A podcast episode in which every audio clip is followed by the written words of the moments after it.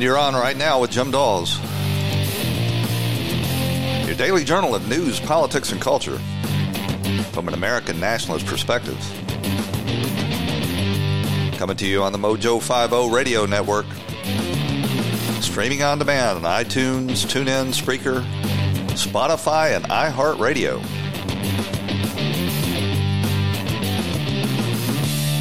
Follow me on Twitter at Right Now Jim Daws or shoot me an email at rightnowjimdaws at gmail.com. You can leave a voicemail and we'll use your call on the show at 772 245 0750. That's 772 245 0750.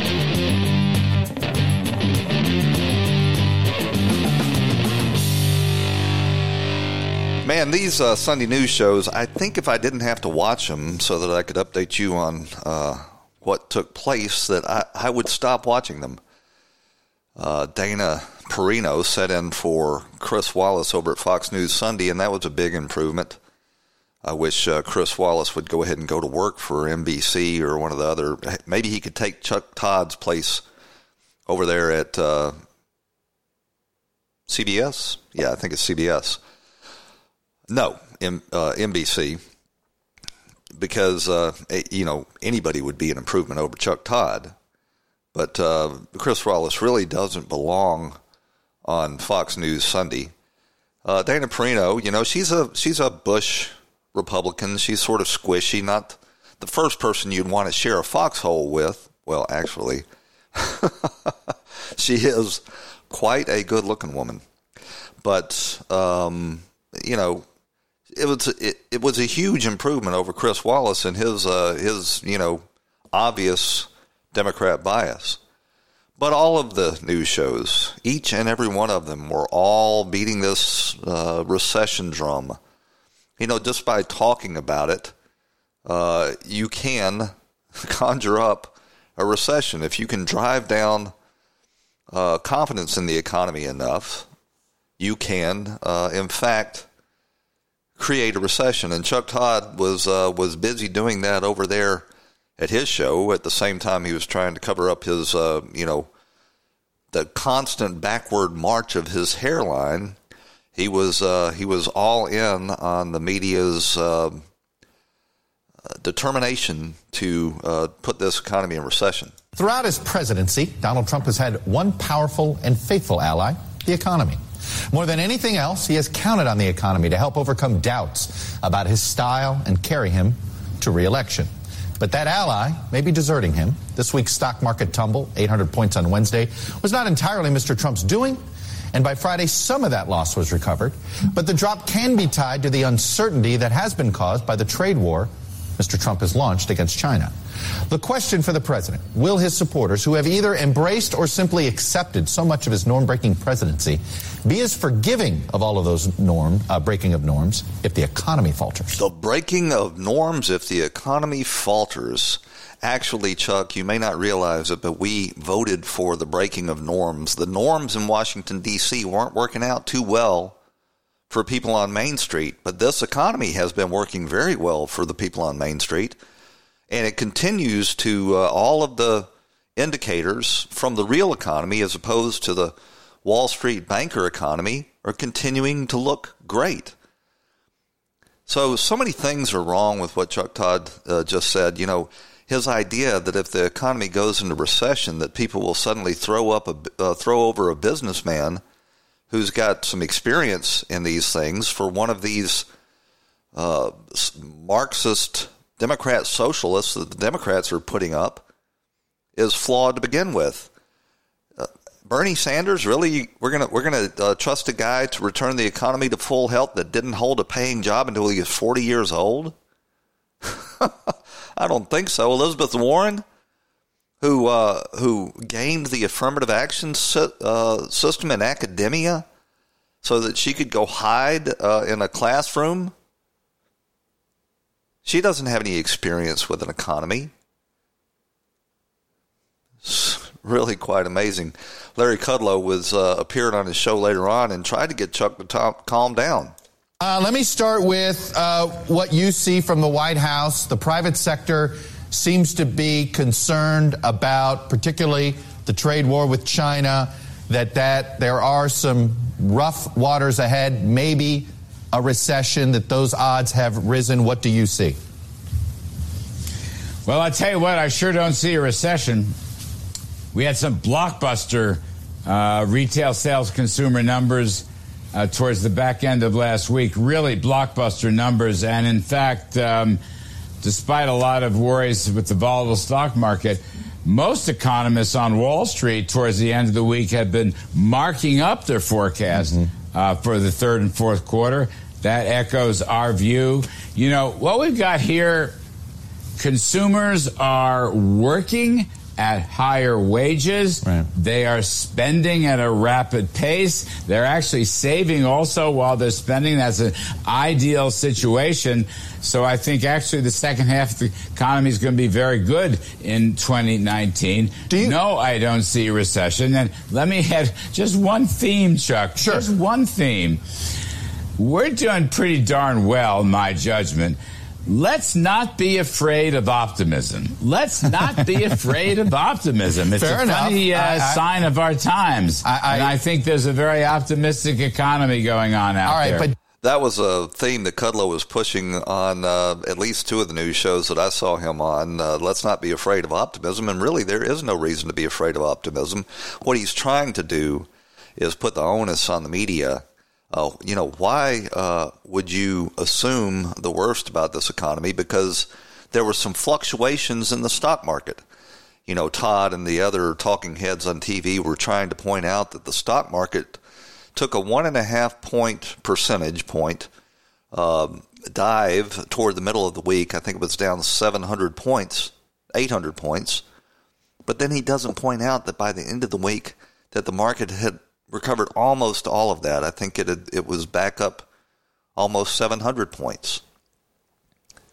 So you know these are these are normal fluctuations, and when you get a stock market that's uh, at the unprecedented heights that this one is, you know a, a 700 or 800 point fluctuation is by percentage is not all that much. And yeah, I understand that the the bankers on Wall Street are apprehensive that uh, the president is finally, at long last, addressing this disastrous trade uh, relationship that we have with China. And the truth of the matter is, it's having a great negative effect on China's economy. There is no indication thus far that it's had a negative effect on the American economy, but the media uh, is determined to have you believe that, and you just have to keep reminding yourself that these were the same economists after the two well before the 2016 election and after that predicted that if Donald Trump was elected president, the economy would uh, the would cr- crater, and that we would be thrust into a uh, another depression. They could not have been more wrong. And uh, at some point, you've got to realize that these experts don't know any more about what they're talking about than the guy on the street. There's been studies that would show that uh, somebody has a better likelihood of picking stocks just by uh, you know random pointing a finger at a, at a, a, page than than a lot of these so-called hedge fund uh, traders uh, exhibit. Here's another one of these guys. This is uh, Philip Rucker from the Washington Post. I think he was appearing on CNN trying to talk down the economy you've got to vote for, for me because the economy is strong right now. But privately, uh, our reporting has been that he's quite alarmed and rattled uh, about some of these negative indicators uh, that we've seen this week and, and over the past couple of weeks, as well as what's happening abroad with some of these foreign uh, countries, foreign economies. And Trump is calling out to CEOs, to friends, to some of his real estate buddies, trying to take their temperature and also voicing skepticism uh, about some of the data that he's seeing saying some of these statistics are not to be believed because they're cooked up by economists who have an anti-Trump bias. Oh, the president is panicking over the economy, and privately he's telling people he's very upset. Well, guess what? That's the president's job to be concerned with the economy, and if if um, he were not trying to do everything he could to avoid a recession, I would say he wasn't doing his job. In the past, we've seen presidents that had quite a hands off approach to the economy, and they were perfectly willing to let the economy go where it will. Now, I've reminded uh, people as much as I can uh, that by and large, the economy, the, the president of the United States only has a marginal uh, effect over the economy. This president has had an outsized effect with his uh, very dramatic cuts in regulations, his opening up the energy sector, and uh, and instituting a tax cut that was designed to bring jobs back to the America, uh, to the country, increase employment, increase the competition for uh, for employees, and thereby increase wages. But uh, the the leftists in the media have this uh, yield curve that they're determined to uh, to let you think will determine the future of this economy. The inverted yield curve basically says that, and I wrote this down, mm-hmm. that the interest rates on short-term bonds are higher than interest rates on long-term bonds. Basically, it means that investors are worried about their near-term prosperity and they just kind of want to put their money in a gopher hole where they know it's going to be safe when they, when they come back to it years later. That is not always a sign that a recession is coming. Many recessions have been preceded by an inverted yield curve, so it's not a guarantee. But there are signs that volatility is up and down. Well, I mean, it can be. It has been in the past, and sometimes it has not been. We've gone into recession without an inverted yield curve. We've gone into recession with an inverted yield curve. It's not a determinative. What it can also mean is that people uh, like the long term prospects of this economy in relation to other places they could put their money, other nations. Charlie Kirk was appearing on. Um, Steve Hilton's show and uh, and nailed exactly what's going on. I call them economic hy- hypochondriacs. I mean, they, they, want to be sick. It's like the kid who doesn't want to go to school. Yeah. And the parents like, no, you're actually just fine. I've never seen a group of people want a recession so badly yeah. as the establishment media. I mean, they're, they're I, they actually, the, the, Bank of America CEO had the best point that you can actually convince yourself into recession. Yes. That yes. is possible that the economy is at a place where human behavior can change a couple variable points if you convince yourself things are bad. When in reality, the underlying metrics of the economy, unemployment, consumer spending, That's small right. business startups, are as strong as they've ever been in the history of the country. I don't know if I would say as strong as they've ever been in the history of the country. I think the economic boom after World War II, um, you know, was even more dynamic than the economy that we're enjoying now. But uh, certainly, in most of uh, our lifetimes, we have not seen a more dynamic economy. Uh, the president, uh, you know, didn't get any credit for it. Uh, they they tried to pretend like you know we were uh, this was just uh, a continuation of the Obama economy, the guy that told us that these jobs were gone and they weren't coming back, and that we needed to just get used to a 1% uh, growth rate in the GDP.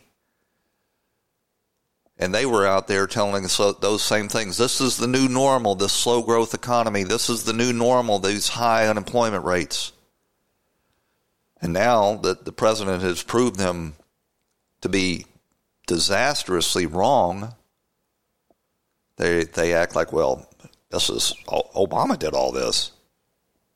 Katrina Pierson was appearing on that same show with Charlie Kirk, and she uh, she called out what's really going on. Uh, Russia didn't work, racism didn't work, and now they're going to the recession. The three R's. Russia failed. Right. Racism failed. Let's try recession. And this is where we are now. But this is nothing new. The they have been oh, predicting a recession yes. since before President Trump was even elected. Right, and you'll remember right. the suits and geniuses out there, all of the economic uh, geniuses. One over at MIT even said if Trump wins the election, the stock market's going to crash. Well, that didn't happen. So again, we're on to another fear tactic uh, in a, in a hope to su- suppress support for President Trump. It's not going to happen because the rumors of Trump's demise are always exaggerated. And we know this because consumer spending is up, unemployment is down, cheap gas, and a growing economy, as you mentioned before, with no inflation. Those are the types of things that voters vote on, not this arbitrary yield curve theory yes, everyone's exactly. talking Everyone's about. Now- so what you got to ask yourself is these these um, reporters and these these media personalities would rather talk up a recession in order to defeat the president, why would they be willing to put the nation through all of that kind of pain? And I can tell you why. It's because they are insulated from the pain of a recession. They live in upscale neighborhoods, many of them gated communities. They send their kids to private schools. They uh, they have you know enough money to play the market, and they can short stocks where they they actually make money on a uh, a down economy. And more than anything else, they're motivated by uh, hatred of this president. And why do they hate him? Because he is is upsetting uh, a a paradigm, uh, a system that they had in place that they were benefiting quite nicely off of, both Democrats and Republicans. They had a two party system where they could give the voters a false choice every four years. Vote for us and we'll change what's going on.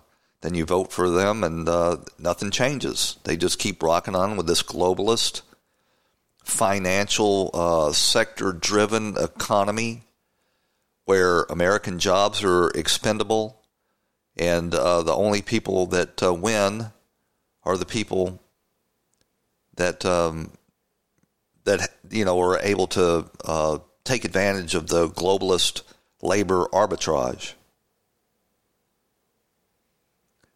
Oh, Mayor Pete Buttigieg um, he was appearing on one of the Sunday news shows. I can't remember which it is, and he was one of these that were trying to give credit of this current economy to to the previous administration.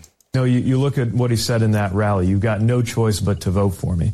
And if you look at the numbers, basically what he's saying is, uh, all right, I want you to uh, look the other way on the racism, tolerate the negativity, uh, uh accept the instability of my administration, uh, because I am going to deliver for you job growth almost as good as the Obama years. Almost as good as the Obama years. Is he joking? Yeah, there was a recovery of jobs after the recession because the uh, the economy had tanked and uh, people were getting back uh, to work. But uh, even with you know a a huge recovery to benefit from, Obama was able to generate very little uh, in the form of a recovery, very little in the uh, way of GDP growth, and very little in the way of employment. I think when Trump took office, the uh, the unemployment rate was hovering around eight percent. It's down to about three percent now. That is literally millions of people that were out of work, on food stamps, on welfare, no prospects, losing their homes, losing their retirement benefits, not able to send their kids to college. That this president has uh, has been a winner for. But these um, these talking heads don't give a damn about any of that. They would just as um, just as soon return to those days if they could just get another uh, social justice warrior type president like Obama back in there. Trump uh, was given an interview, you know, like he does when he's headed out of the White House uh, toward the um, helicopter. He stopped and uh, commented on all of this. I don't think we're having a recession. We're doing tremendously well.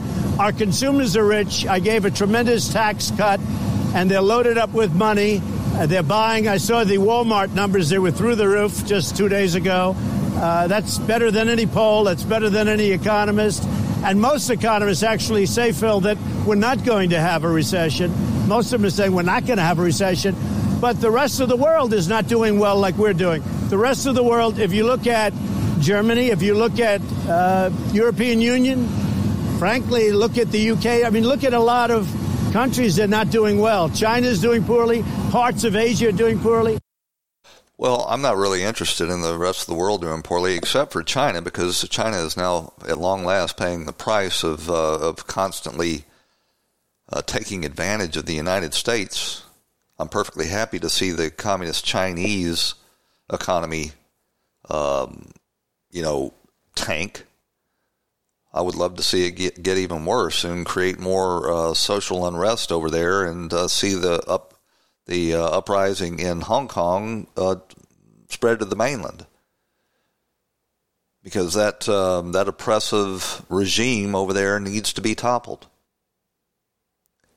And the United States needs to decouple our economy entirely from the communist Chinese. We never should have been trading with them to begin with. The bankers on Wall Street saw this as an opportunity for a huge pool of, you know, cheap labor. But we have created an economic and military superpower out of China where it was totally unnecessary. Kellyanne Conway was uh, was asked to comment on this, and she uh, she took note that the media hasn't wanted to talk about the economy for the last three years as uh, as it was booming and people were finally going back to work. But now that they see the opportunity to talk up a recession, they're happy to do that. Nice to see the media finally cover it's nice to see the media finally cover the Trump economy. You seem to cover it only when you can use the Sesame Street word of the day, recession. And so you're using a tweet here, a report there, or an economist's words here and there. Uh, the fact is, the fundamentals of our economy are very strong, and you know it. uh, one of your ears is not going bad for some reason. That clip only um, only played on the uh, the left channel. Not sure what's going on with that. Kellyanne Conway is, uh, still dug in at the White House, still doing a great job for this president. Um, Brad Parscale is going to run the 2020 campaign. I wonder if Kellyanne's going to jump o- over to the campaign uh, as we get further into this election season. I'd feel a little better about her having her over at the campaign to uh, to guide Brad Parscale's um, efforts. He has he's only worked on one campaign, but it was a, a massively successful campaign. But uh, Kellyanne's an old hand, and I'd like to see her over there as well. What else do we have? What else do we have? We're going to talk later in the show about the New York Times and their their campaign to uh, label the president as a, a racist and get uh, you know whip up a racist frenzy ahead of the 2020 election. We're going to update uh, the uh, the whole whether or not we should buy Greenland um, debate, and uh, what else? Oh yeah, we gotta we gotta update uh, the latest developments in the Epstein murder. I mean suicide. I mean so-called suicide. You know, um, uh, Solomon, uh, John Solomon, over there at the Hill, over the weekend had an interview with Joseph Mifsud's lawyer. Joseph Mifsud, of course, is the uh, Maltese, former Maltese diplomat and uh, an operator of intelligence schools that are attended heavily by MI6 and the CIA, who in this whole uh, Russiagate saga was uh, characterized as a Russian asset that let George Papadopoulos know that the Russians had thousands of Hillary Clinton's emails. Well, his attorney points out in no uncertain terms that Joseph Mifsud is not a Russian asset, that he was, in fact, during this time, working for Western intelligence agencies, and that he had been given the job to plant uh, the Russia story on George Papadopoulos. So, you know, as uh, as John Durham uh, digs into this, uh, all of the monkeys are falling out of the trees now. The next, I predict, will be Peter. Uh, is it Peter Sater? Um, anyway, uh, Sater, the ones that uh, that planted the story with Michael Cohen that we can build a tower, Trump Tower in Moscow, if you can just get Donald Trump on the phone with Vladimir Putin. We got to run out to a break. When we come back, we're going to update this whole issue of uh, buying Greenland and whether or not that's a real possibility. Right after these messages, stick with us on Right Now with Jim Daws.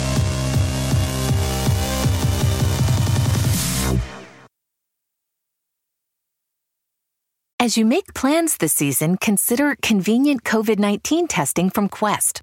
Get the same test hospitals use without a doctor visit. Simply order online, select from drive through or at home options, and get the results sent securely to your phone or computer. It's a great fit for your busy life.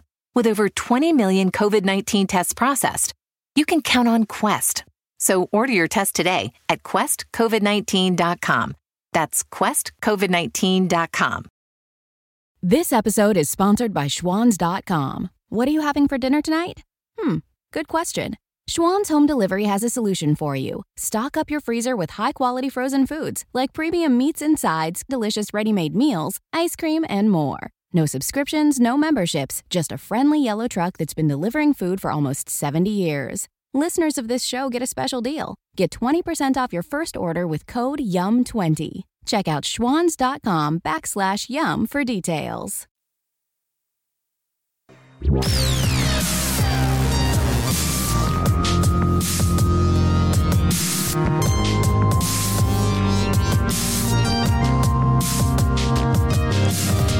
And you're back on Right Now with Jim Daws. Your daily journal of news, politics, and culture from an America First perspective.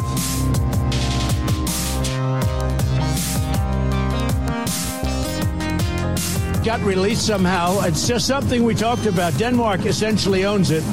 We're very good allies with Denmark. We protect Denmark like we protect large portions of the world. So the concept came up, and I said, certainly I'd be strategically, it's interesting, and we'd be interested, but we'll talk to them a little bit. It's not number one on the burner, I can tell you that.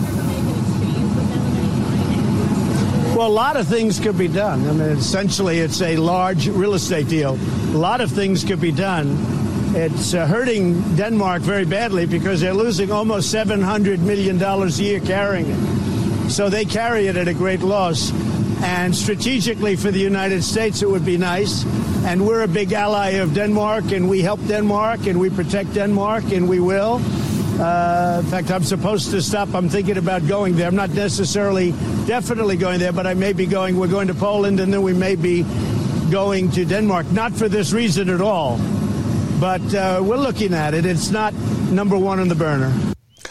Not number one on the burner. I think it uh, it it should be high up on the priority list. Um, if anything, the president has finally acknowledged the reality that the situation of little Denmark, with its six million people trying to control the largest island on the face of the earth, right in America's backyard, doesn't make a lot of sense, especially in light of the fact that the United States has been paying for Denmark's defense for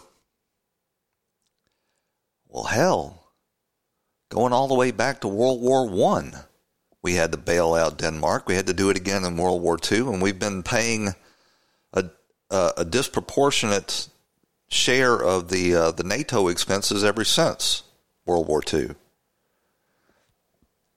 So if if Denmark has got seven hundred million dollars to spend to support Greenland annually and the 60,000 or so Inuits that live in Greenland, then why the hell are we having to pay for their uh, their defense? It doesn't make any sense at all. Denmark is not uh, trying to develop its resources there. It's not really actively um, trying to keep China or Russia from getting a foothold in Greenland. Now, I'm not suggesting that we take Greenland from Denmark, although,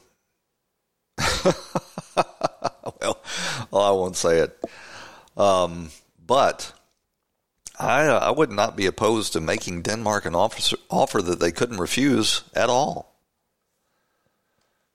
Obama's uh, ambassador to Denmark uh, rushed out to CNN to talk about how silly all of this was. 1946, Harry Truman and the United States more generally were very, very concerned uh, in the aftermath of World War II, leading into the Cold War, about adversarial powers, adversarial uh, countries. I should have done a better job setting this up. So he's uh, the the moderator. I think it was Anderson Cooper over there at CNN pointed out that uh, you know this this idea is not as harebrained as it may sound Harry Truman uh, tried to acquire Denmark after World War II, and um, and even before that, uh, there there were efforts. I think going back to the turn of the century, the 20th century, to buy uh, Greenland, and um, this ambassador Rufus Gifford is his name. Um, said, "Oh, this is just silliness." 1946, Harry Truman and the United States more generally were very, very concerned uh, in the aftermath of World War II, leading into the Cold War, about adversarial powers, adversarial uh, countries gaining a foothold very, very close to the United States. Of course, Greenland, uh, other than Canada and Mexico and some of the Caribbean islands, uh, are, is really as close to the United States geographically as you can get. So there was real concern. What's the difference now? The difference now is something that's critically important to the peace and prosperity of the West, which is NATO, of the world, which is NATO. Greenland is NATO because Denmark is NATO. So, in essence, any any challenge uh, uh, to Greenland would invoke Article Five. The entire allow, alliance would respond. And what you can't compare the geopolitics of 1946 uh, to 2019. Well, if Greenland is NATO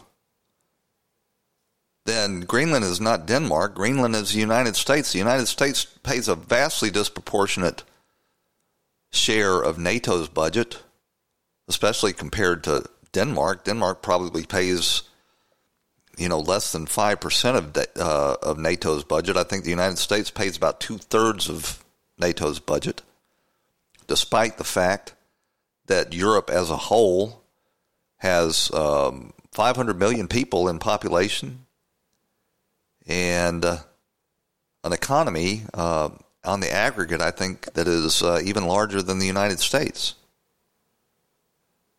But as far as Denmark goes, it doesn't make any sense at all that tiny little Denmark is uh, is in control of one of the uh, major geostrategic resources and uh, defense um, geostrategic defense locations in the North American hemisphere. Is it hemisphere? Yeah. Seems like a violation of the Monroe Doctrine. I know I'm sounding kind of crazy. I, I think we ought to acquire Denmark and or uh, uh, Greenland, and I, I don't think that it is far fetched in the least. I tell you one thing: um, the carrying cost of seven hundred million dollars for a tiny nation of six million people is a substantial expense. And I bet you that if you put it on a referendum over there in Denmark, whether or not they'd like to have an infusion of tens of billions of dollars into their uh, treasury to fund their welfare state, which is a, a, a substantial one over there in Denmark, that they might, in fact, be willing to let it go. I've got a clip here. This is the reaction of um, Greenland's, I'm, I'm sorry, Denmark's Prime Minister, Mette Frederiksen, reacting to uh, Trump's stated interest in acquiring Greenland.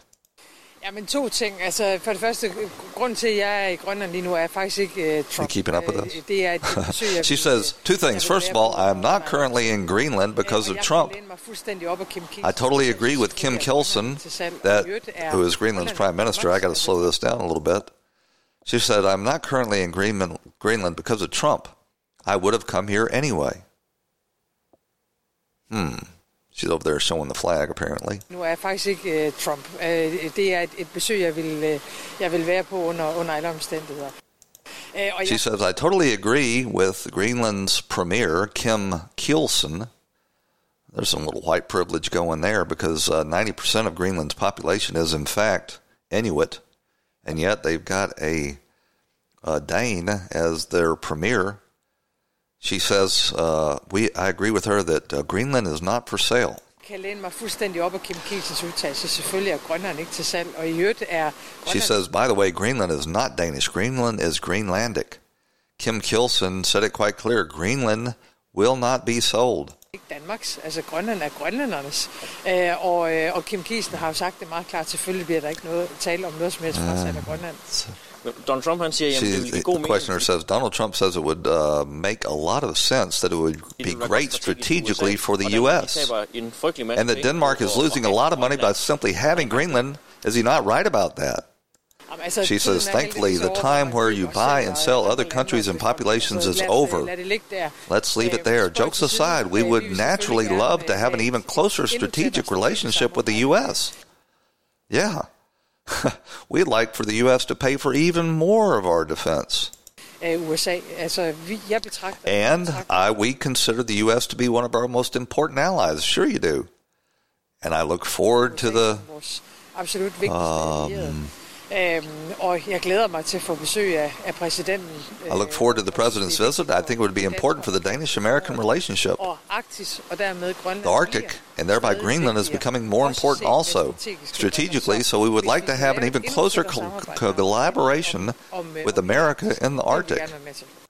What we need to do is just start moving over to Greenland and buying up land. I wonder if all of that uh, that frozen tundra north of the south end of the island, where the you know there's like one city in Greenland where 95% of the population lives. I wonder if we could uh, start actually buying land over there. Yeah, it's a silly, silly conversation, but it certainly uh, would be a great thing if we are were acquired uh, were to acquire Greenland. I saw an interesting uh, headline. It's only the kind of thing that uh, you'll see um,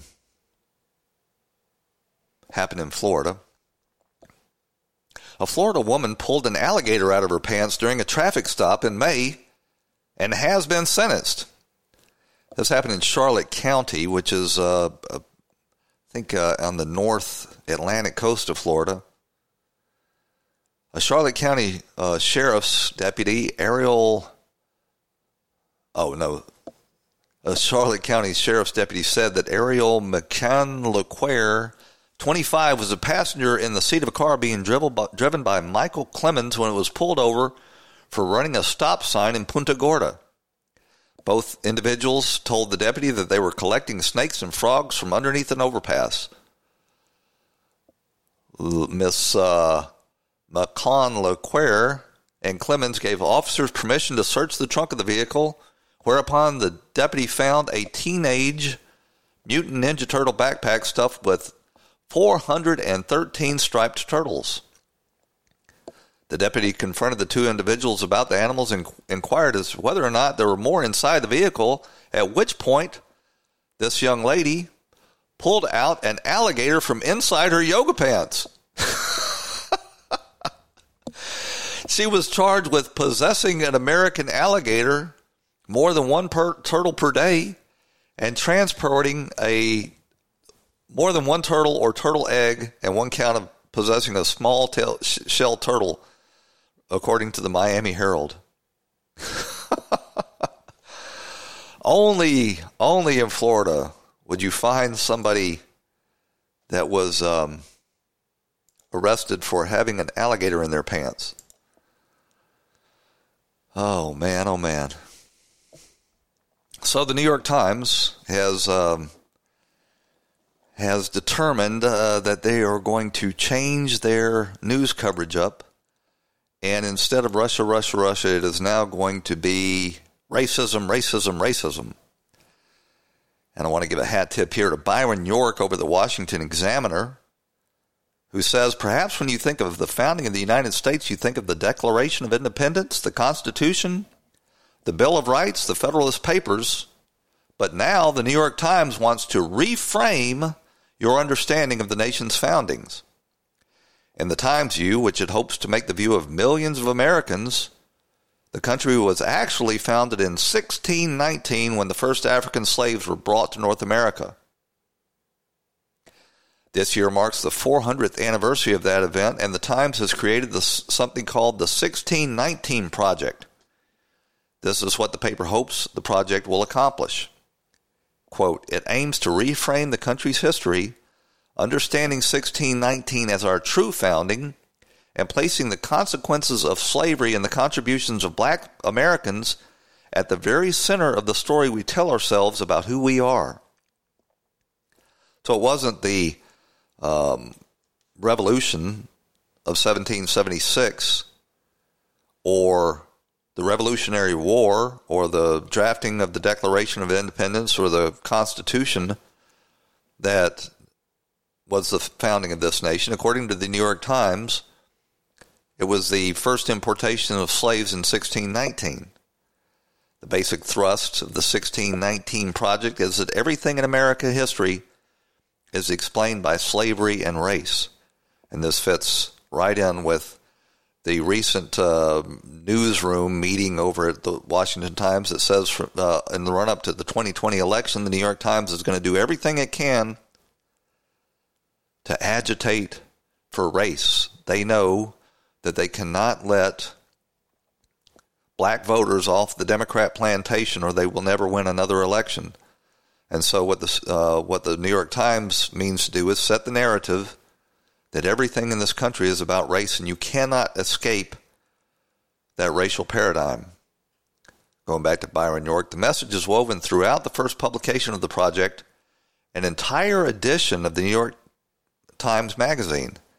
And it begins with an overview of race in America that says, quote, Our democracy's founding ideals were false when they were written. Black Americans have fought to make them true. The essay goes on to cover the economy. If you want to understand the brutality of American capitalism, you have to start on the plantation. That was actually in today's edition. The food we eat, the sugar that saturates the American diet, has a barbaric history of sugar plantations fueled by slavery. The nation's physical health. Why doesn't the United States have universal health care? The answer begins with policies enacted after the Civil War. The headline actually was uh, Why doesn't the United States have universal health care? One word race. Politics. The New York Times says America holds on to an undemocratic assumption from its founding that some people deserve more power than others. Daily life.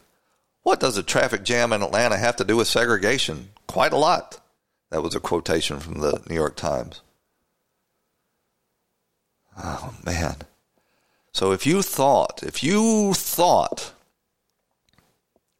that every that that the New York Times was absolutely obsessed with race, you ain't seen nothing yet.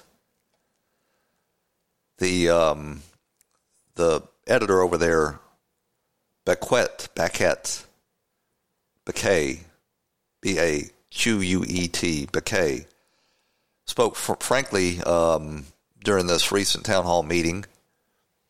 He said, For two years, the Times made a very, very big deal of the Trump Russia affair. Well, that they did. Only deal, uh, the only uh, problem was there was no Trump Russia affair. It was an actual concoction by the New York Times and the Washington Post. And now they mean to concoct a very, very racist America. Baquet, Baquet said, uh, We built our newsroom to cover one story. But then came the Mueller report, which failed to establish the core allegation against the president. So they built their newsroom to cover one story. They actually received two Pulitzer Prizes for their coverage of the story, and the whole story turned out to be a hoax.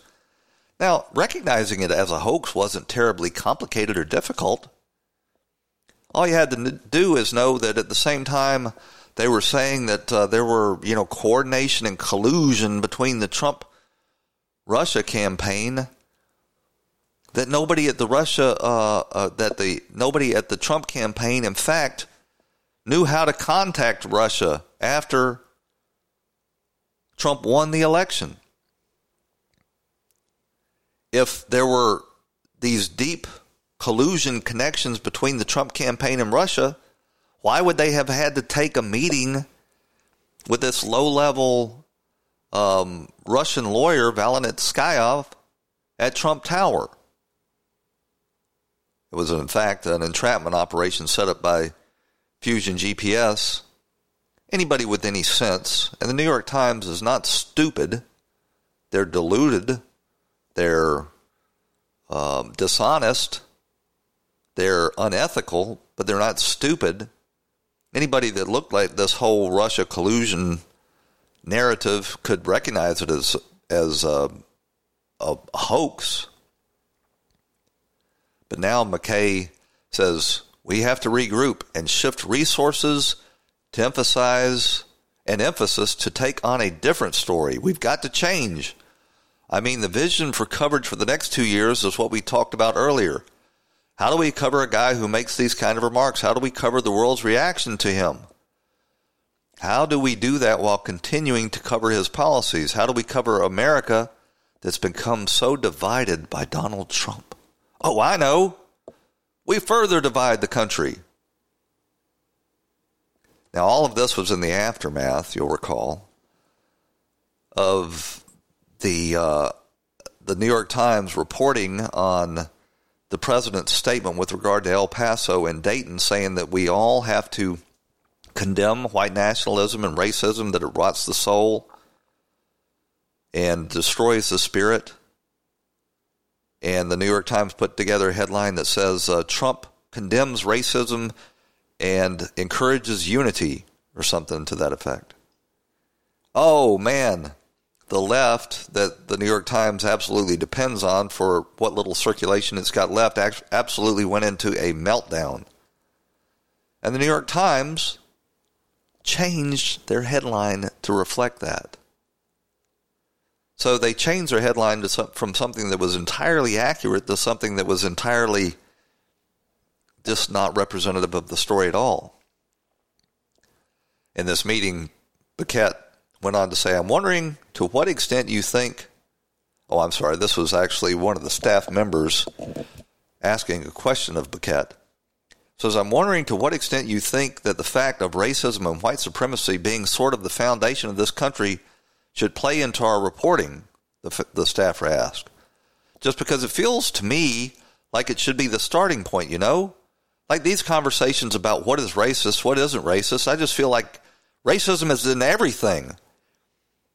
It should it should be considering in our normal science reporting, in our cultural reporting, in our national reporting.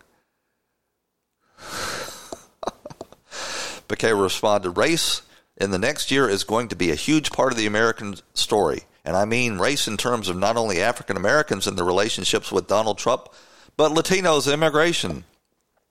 So they're basically plotting their strategy for the 2016 presidential election, and that is going to be that they're going to try to excite the black vote by, um, you know, adopting their next hoax, hoax, and that is that uh, Donald Trump is deeply racist, that he's dividing the country, and that this country is irredeemably racist. So just get ready for it. You're going to see this uh, this play out. It's going to be nonstop. They're going to beat the drum. Oh man, and and they've decided that, uh, by the way, reparations is not enough. it's not going to be no- enough that this country write a check to the forty million or so descendants of African slaves. None of these 40 million or so have ever been slaves themselves, and none of the people that will have to pay for this have, in fact, ever been slaveholders. But Never mind that fact. Never mind the fact that nearly every group, if you go far enough back in its history, uh, has been enslaved, including the Europeans, including the Irish, including Middle Easterners, including the Jews. Everybody at some point or another in their history, every racial group has been enslaved. Oh, man, oh, man. The truth of the matter is, the more they ad, agitate for this racism, the more it's going to turn voters off who want to move on, you know, and uh, and enjoy the fruits of all of the work we've done in this country to uh, to give civil rights to everyone. We got to run out to a break. We're going to uh, take one commercial break, and then we'll be right back. Stick with us. Mojo.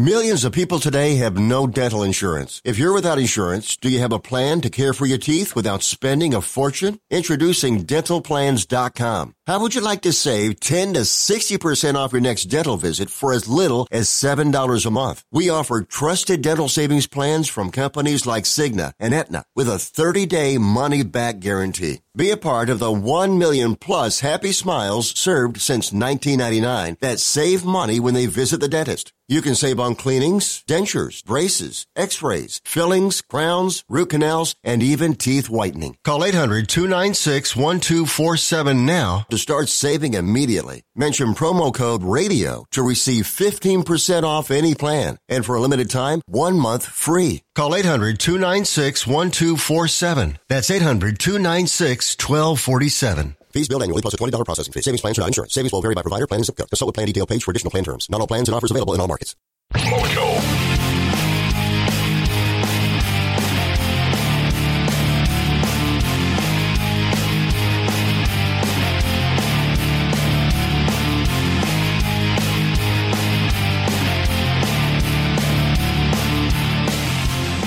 So a recent headline on Twitter's, you know, uh, where they've they've got that um, uh, section that carries headlines as opposed to your news feed. I think they call it mentions. It uh, it read Prince Andrew uh, under scrutiny for sexual harassment in the aftermath of Jeffrey Epstein's suicide.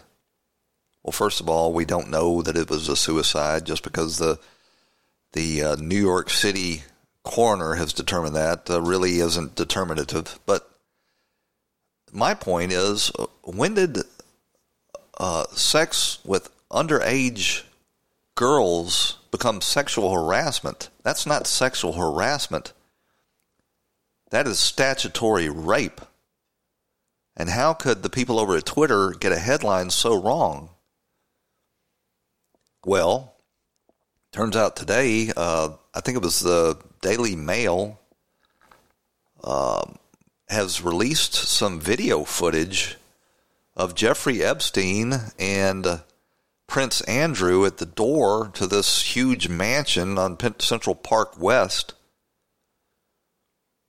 It, the footage at first shows Jeffrey Epstein exiting, and he's followed by uh, a young lady I don't know how old she is, but she most certainly could be underage. She may be, you know, older than 18. It's if she's older than 18, she's not much older than 18. And then shortly after that, you see Prince Andrew at the doorway with yet another one of these very, very young looking females emerging. And he's he's inside the doorway saying goodbye to her. This appears to be happening in the morning. So it would be very interesting to find out who the identities of these young girls are and how how old they were in fact at the time. And this is a this is a very very dark uh, episode in our history, and I've said it before. Nobody knows how many of these young runaway girls that were recruited in Jeffrey Epstein's uh, pedophilia prostitution ring were never seen or heard from again. Searching that island is not going to find them because you're not going to bury anyone that went missing if you've got vast oceans at your disposal. But um, circumstances of the Southern District of New York arresting Epstein almost a decade after they had continued to turn a blind eye to his activities, and then him ending up uh, dead. That's going to be a story that uh, will live on long past the idea that uh, Jeffrey Epstein committed suicide. Well, that takes us to the end of this edition. I want to thank you for joining us and invite you back here again tomorrow, right here on the Mojo 50 Radio Network for Right Now with Jim Daws. We'll talk to you then.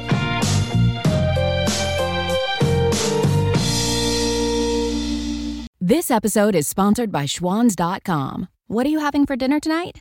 Hmm, good question. Schwan's Home Delivery has a solution for you. Stock up your freezer with high quality frozen foods like premium meats and sides, delicious ready made meals, ice cream, and more. No subscriptions, no memberships, just a friendly yellow truck that's been delivering food for almost 70 years. Listeners of this show get a special deal. Get 20% off your first order with code YUM20. Check out schwans.com backslash YUM for details. This episode is sponsored by schwans.com. What are you having for dinner tonight? Hmm, good question. Schwan's Home Delivery has a solution for you. Stock up your freezer with high quality frozen foods like premium meats and sides, delicious ready made meals, ice cream, and more. No subscriptions, no memberships, just a friendly yellow truck that's been delivering food for almost 70 years. Listeners of this show get a special deal. Get 20% off your first order with code YUM20. Check out schwans.com backslash YUM for details.